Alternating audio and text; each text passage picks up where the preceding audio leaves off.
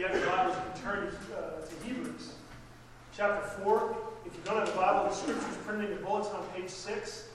There's a place to take notes on page 7. We're going to be looking at Hebrews chapter 4. We're going to read verses 9 to 16, but our focus is going to be on verse 12.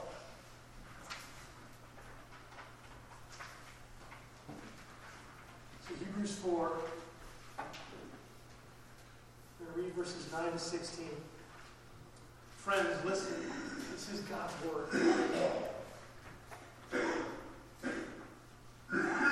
So then, there remains a Sabbath rest for the people of God. For whoever has entered God's rest has also rested from his works, as God did from his. Let us therefore strive to enter that rest, so that no one may fall by the same sort of disobedience. For the word of God is living and active sharper than any two edged sword, piercing to the division of soul and spirit, of joints and of marrow, and discerning the thoughts and intentions of the heart. And no creature is hidden from his sight, but all are naked and exposed to the eyes of him to whom we must give account. Since then, we have a great high priest who has passed through the heavens, Jesus, the Son of God. Let us hold fast our confession. For we do not have a high priest who is unable to sympathize with our weaknesses, but one who in every respect has been tempted as we are, yet without sin. Let us then, with confidence, draw near to the throne of grace, that we may receive mercy and find grace to help in time of need.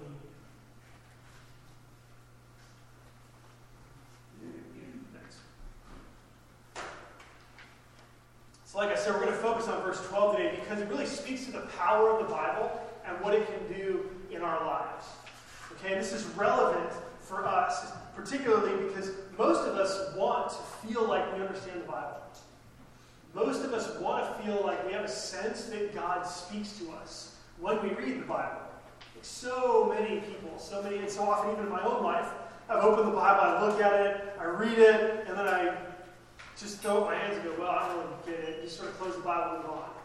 Right? You go on with your day and you sort of hope that tomorrow will be better than today. Um, that's not what God wants for us. He wants something so much better for us, so we want to look at this verse. But, but it's, so it's relevant to us, but it's also relevant to our life groups. Because in our life groups, we want our groups to be places where we are learning the Bible together and learning how to read the Bible learning how to actually get something out of the scriptures every day that we open it. And so we're going to look um, at verse 12. It starts off, the first phrase says the Word of God. It says the Word of God. And so we don't have the time to spell all of this out today, but uh, just for this morning, the Word of God referred at this time.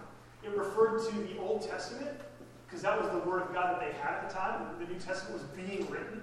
And so it referred to the Old Testament, plus it referred to the message of Jesus that was preached and then written by the apostles uh, who saw Jesus raised from the dead. okay? And, uh, and the Bible is called the Word of God because the Bible is the place where God reveals himself and how he feels and thinks about life. Okay? There's an amazing verse I think that really spells this out nicely. It's Genesis 18, verses 17 to 19. It says, and the Lord said, Shall I hide from Abraham that which I am doing? The answer is no. I want to tell Abraham what I'm doing. I want to tell Abraham how I'm thinking and feeling about the situation that's before us. Friends, this is what the Bible is for us.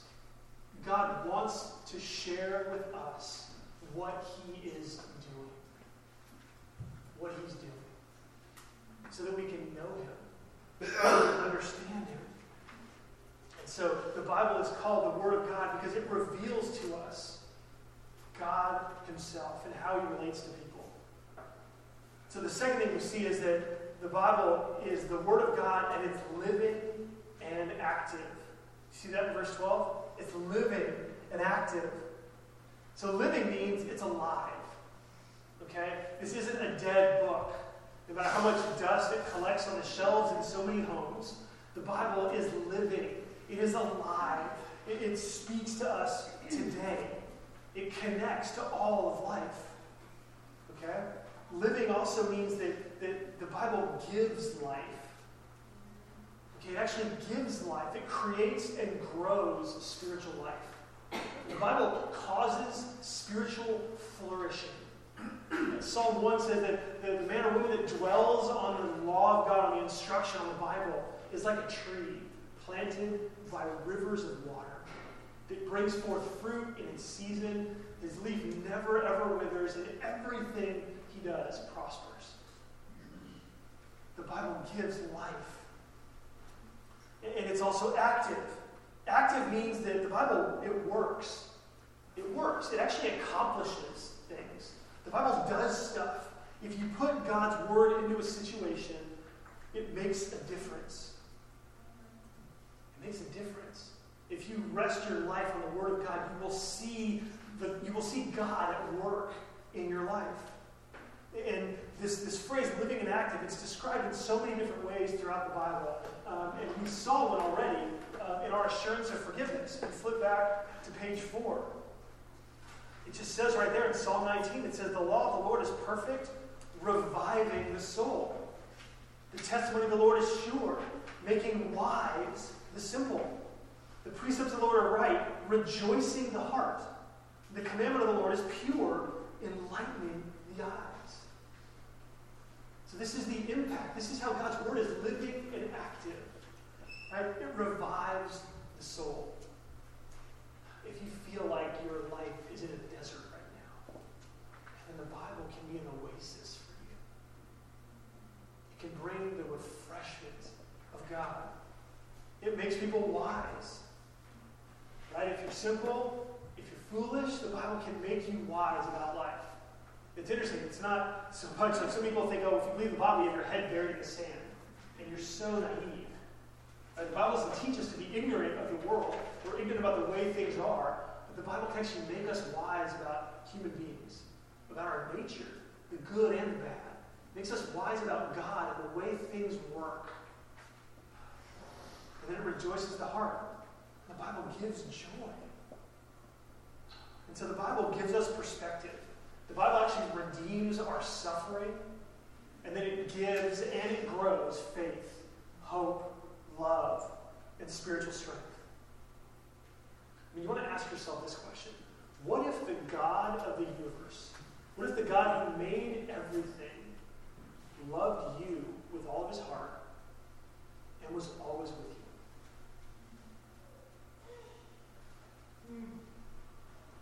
What if?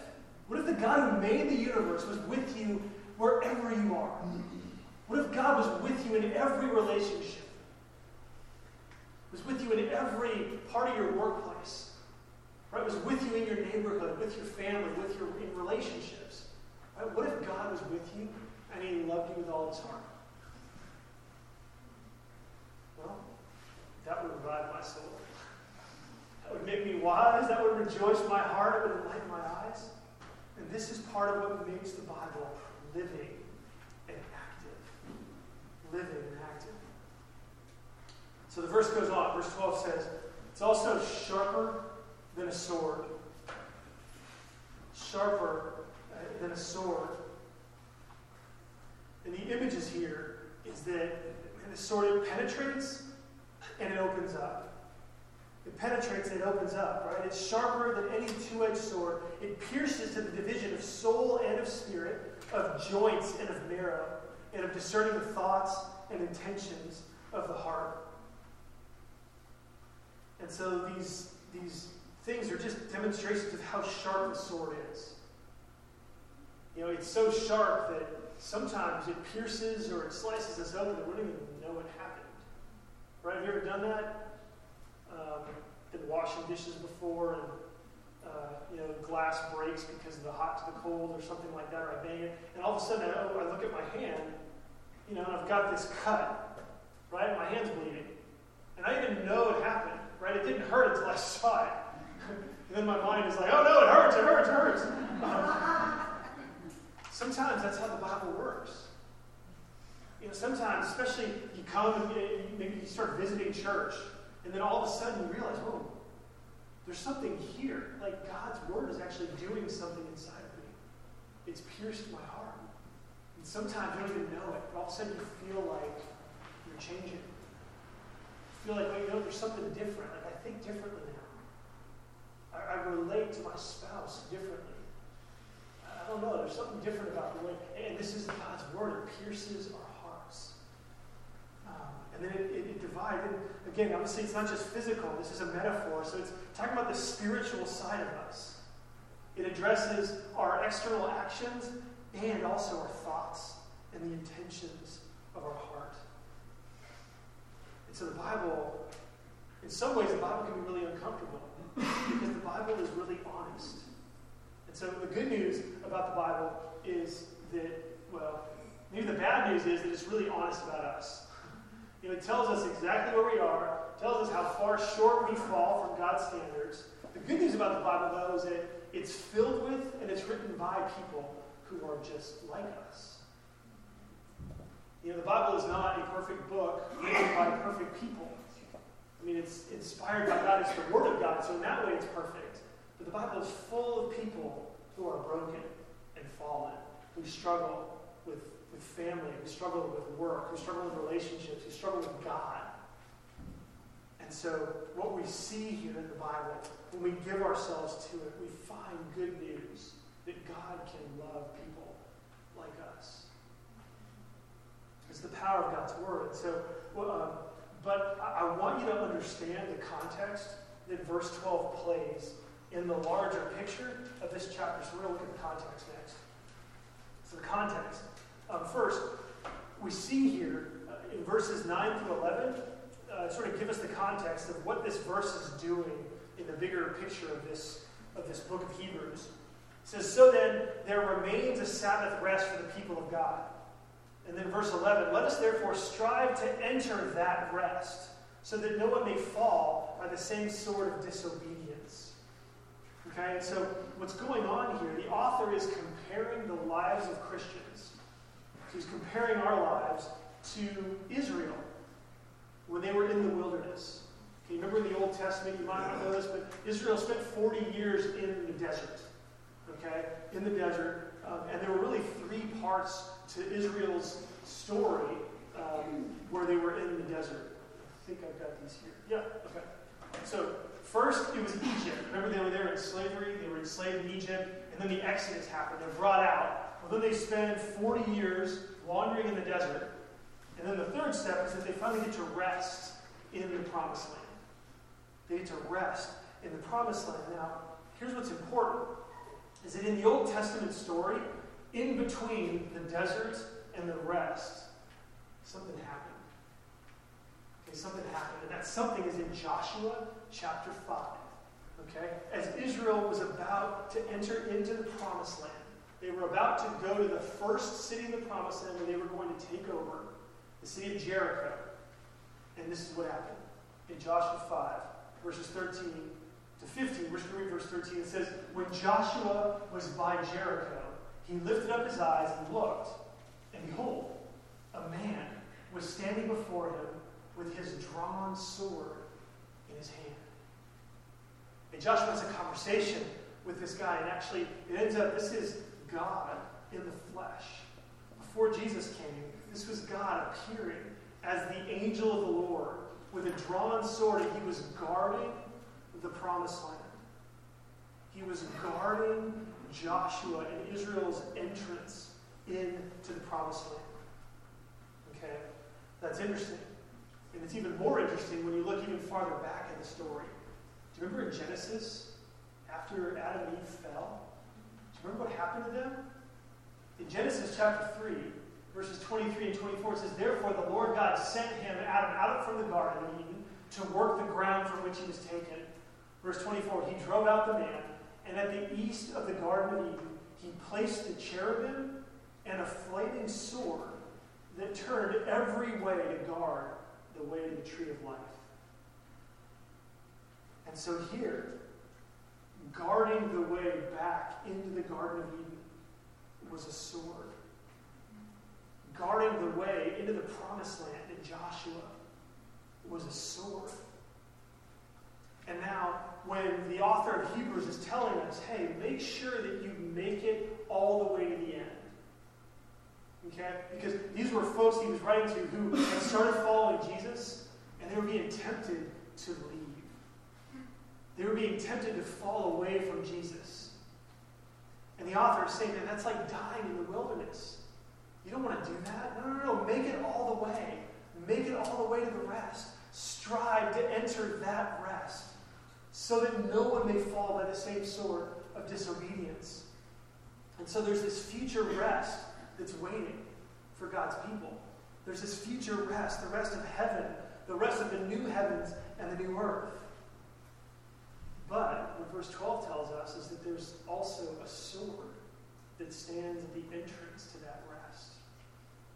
There's a sword that we have to pass through if we're going to make it in to the promised land. And that sword, verse 12 tells us that sword is the word of God.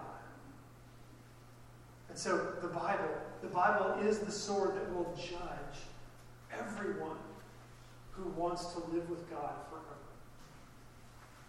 Everyone who wants to enter into the rest of God, and everyone who wants to enter into, the, to, into heaven or into the new heavens and the new earth has to pass through the judgment of the Bible. This is bad news. right? This is bad news because this Bible says you are not to worship any gods except for the one true and living God. This Bible says you are not to worship anything as an expression of the one God. It says you're not to take God's name in vain. It says you are to set aside one day in seven to worship God. It says you're to honor your father and your mother. It says you are to, um, what's the next one? You're not to kill. Jesus said you're not to even hate your brother in your heart. This word says you are not to commit adultery. You're not to commit lust. You're not to steal. You're not to bear false witness. You're not to covet. Right? And so, if you're like me, if this is the sword, it not only pierces and lays open me, but it also shows me that I'm not making it in. I'm not going to get in. None of us will. The Bible even says all have sinned. I mean, this verse, verse 13 no creature is hidden from his sight, but all are naked and exposed to the eyes of him to whom we must give account. God is going to demand a reckoning of our lives. And if the Bible is what lays us open, we're all in trouble. So, welcome to Harbor Presbyterian Church.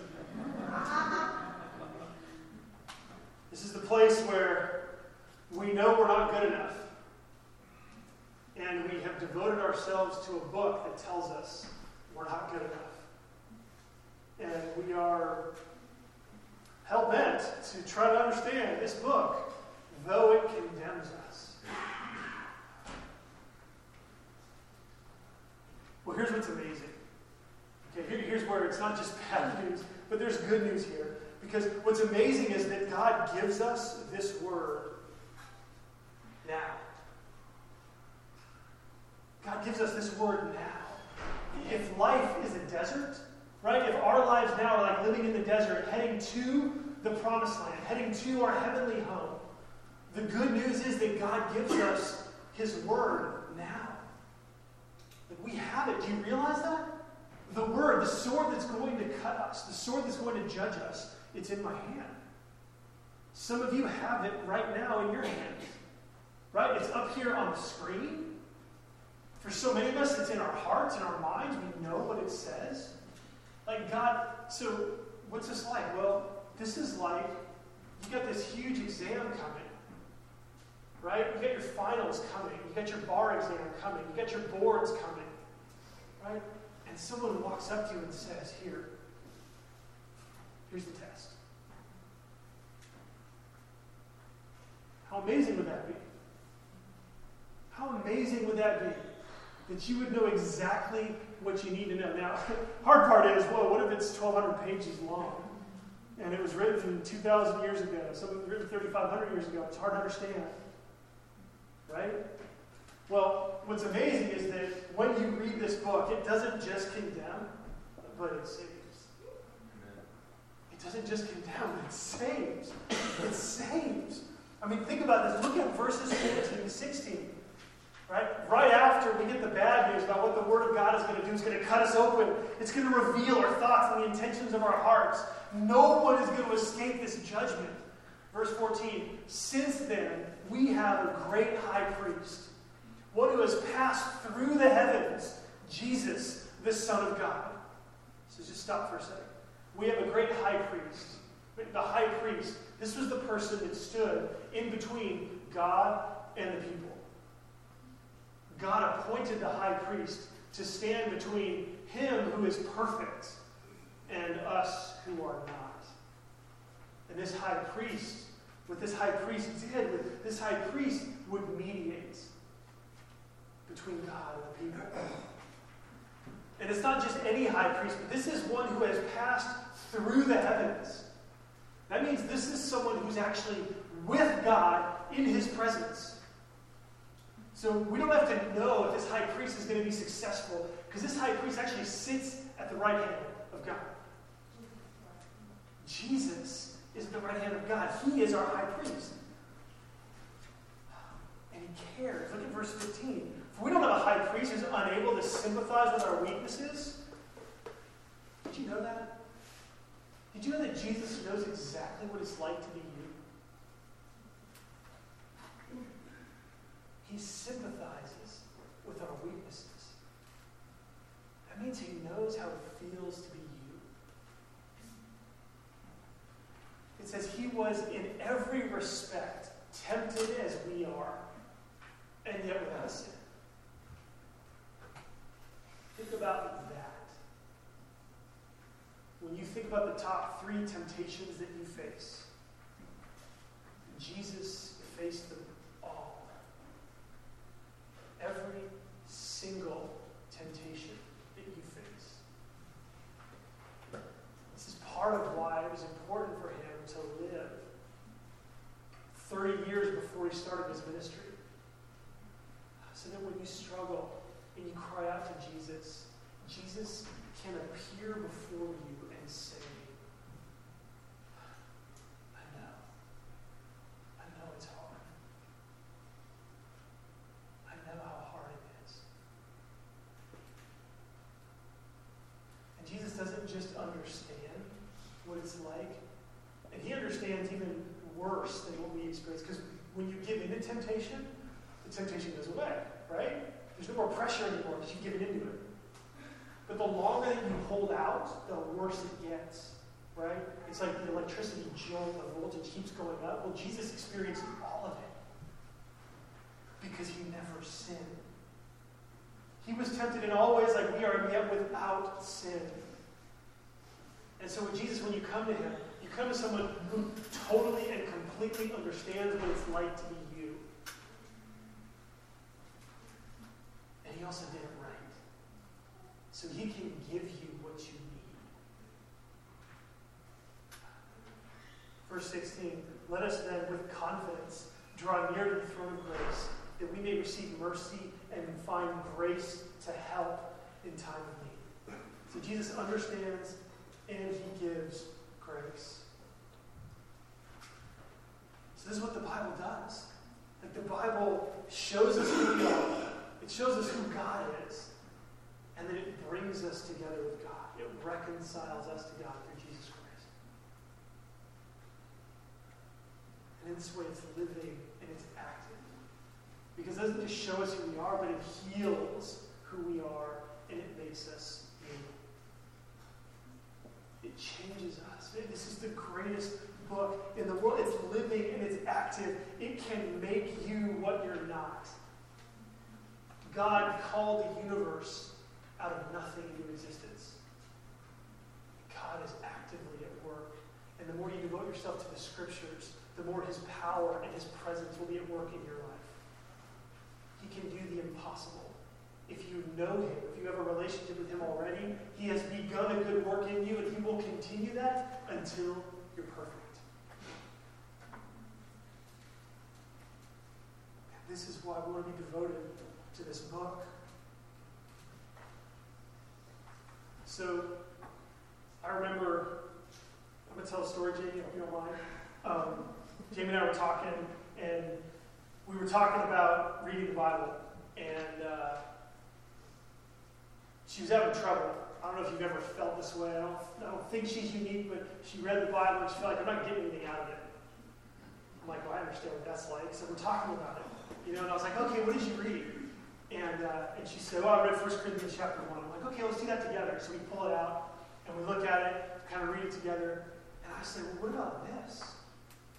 What about this? What about this? And she was like, man, wow. Wow. And she's like, I can't do that though. You know, like you're a pastor. like you can do that, but when I'm by myself, it doesn't happen. Anybody ever felt that way? Come on, you with me? I mean, how often does that happen? Yeah, the pastor gets up, but when he explains it, it sounds really good. It sounds really exciting. But when I'm by myself in the morning, in the evening, when I'm rushing through my day, when I take five minutes at lunch, I don't get that out of the Bible. It all sounds great, but how do you get that? Friends, brothers, sisters, we as a church are going to teach you. Okay? If you don't know how to read the Bible, so that you can get good news out of it every time you look at it, we're going to teach you. Okay? We are committed to making sure that every, I am committed. As a pastor of this church, I'm committed to every single one of you knowing how to read the Bible so that you can get good news from it. Okay? We are going to be introducing this week a tool. It's called City Bible Reading. And what this is, this is a tool that is going to teach every one of you how you can meet Jesus and worship Him in the Bible every day. Every day. We're going to be giving these out in our life groups this week. So if you miss, sorry for you. You're not going to have the cliff notes to the text, to the exam. Um, this is a tool. It's called City Bible Reading, CBR for short. And you are going to start hearing about this week in and week out. Uh, this is going to be a major part of who we are as a church going forward. Okay? What this is, it is a tool. Okay? And this tool will accomplish three things. It's a plan to read the Bible regularly. It's a process of how to read the Bible so that it brings you to worship. And then it's going to give you the chance to read the Bible in community. Okay? So it's going to be a plan to read the Bible. It's instructions on how to read the Bible so you get something out of it. And we're going to do it together. We're going to do it together as a church.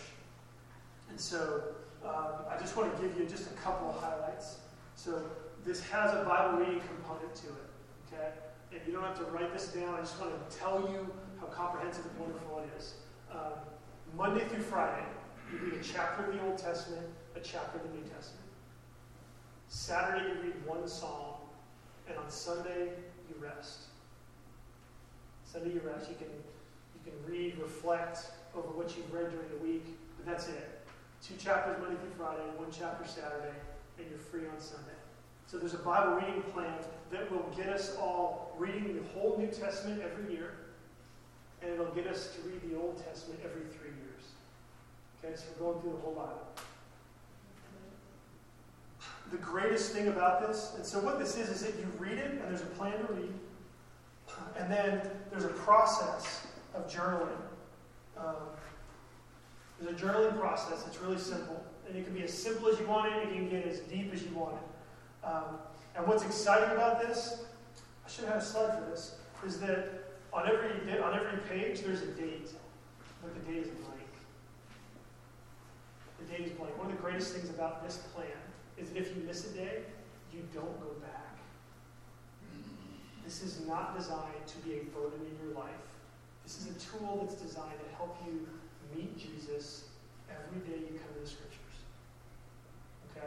And so there's journaling involved. And again, you're going to walk through this in your life groups. But part of the process for how do you get good news from this is that we're going to teach you how to understand the gospel in every passage that you read. Okay, so if you've been around Harbor for a while, you know a little bit about what this, uh, what this process is, but we're actually going to teach you how to pray through what you read using the acrostics, the, the acrostic acts, A-C-T-S. A-C-T-S.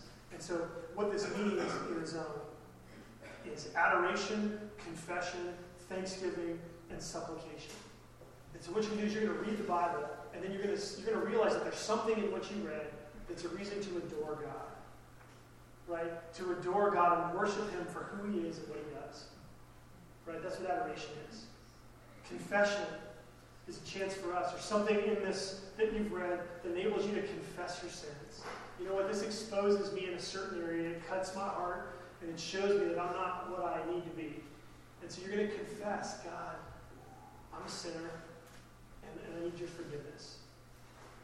And the thanksgiving step is thanking Jesus for his work of salvation for us and in us. And he is our merciful and great high priest. Right? And then supplication, that, that means to ask. In that you ask the Holy Spirit to transform you so that Jesus can work through you. Okay? And so, just as a quick example, if you look on back on page four, you look back on page four in your bulletin, you'll see that the prayers that we pray today are broken down into these four categories. Okay? And so think about this. Think about Hebrews 4, verse 12. Let's say that's what we read. We read Hebrews 4, verse 12. The Word of God is living and active, sharper than any two edged sword, able to cut, you know, discern thoughts and intentions of the heart. So, how might that make you worship and adore God? Well, look at the prayer of adoration.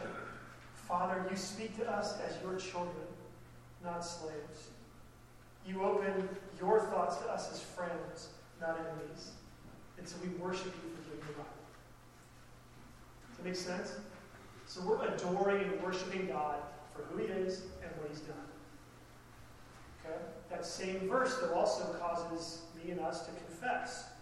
But Father, we don't read the Bible because we're lazy or we're too busy. Right? Parts of it make us uncomfortable. We forget that the Bible is the story of your love for the world. We forget that it's the story of your power to bring healing and hope to people. We're sorry. We're going to stop neglecting the Bible. Please forgive us. So that verse teaches us to confess. Right? And then, thanksgiving. Father, thank you for speaking to us.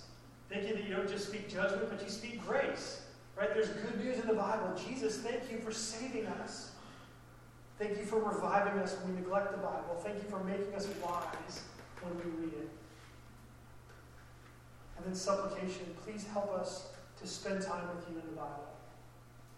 When we read it, help us to see you in it and to worship you because of it.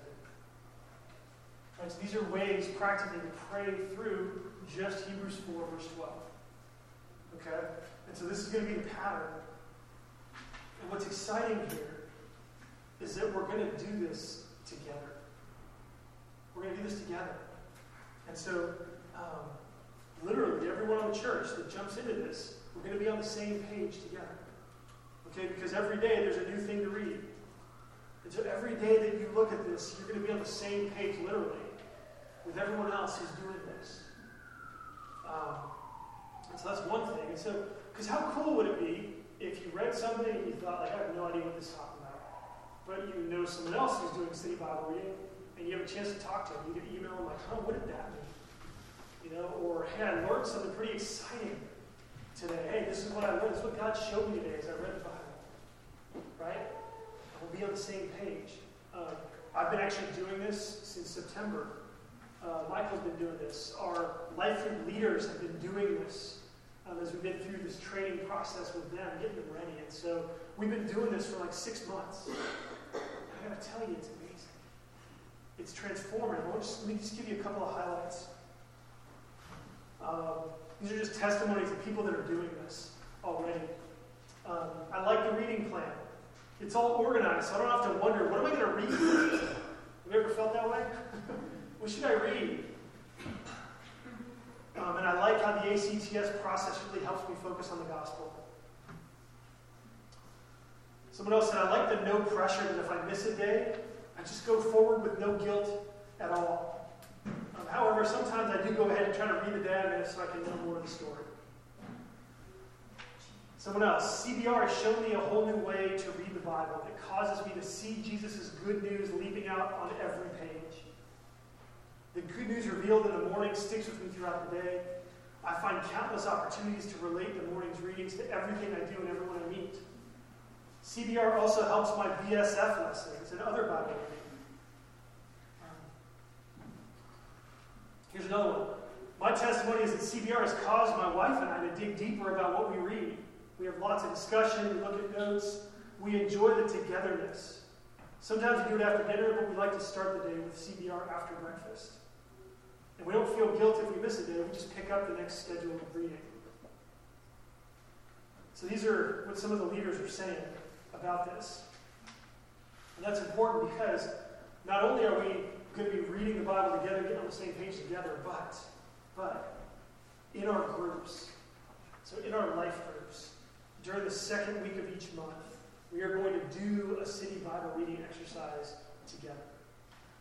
Okay, so what that means is that once a month in our groups, we're going to come together, and the leader or is designated will pick out um, a verse or a chapter or a few verses from the week's prior readings. Okay, so it's been a week since we, you know, and so over this last week, they pick out one of the readings that spoke to them in their private time, and they bring it to the group. And so you read the scripture in the group together, and then you say, okay, what in here can we adore God with? And then you adore God. you lift him up. What here do we need to confess? Discuss it, and then you pray it. How can we thank Jesus for his salvation? And then you pray, thank him. And what ways do we need the Spirit to help us grow? You discuss that, and then you pray it together.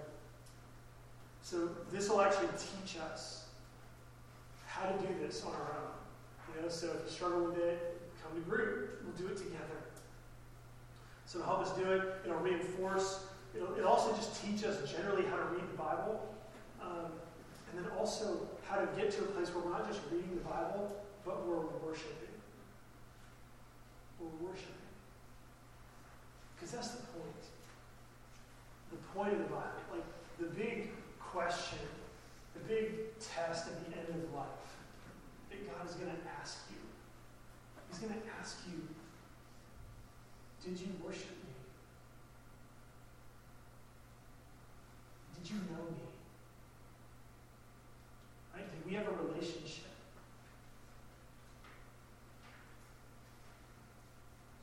And probably the best expression of our relationship to God is our worship. It's our worship.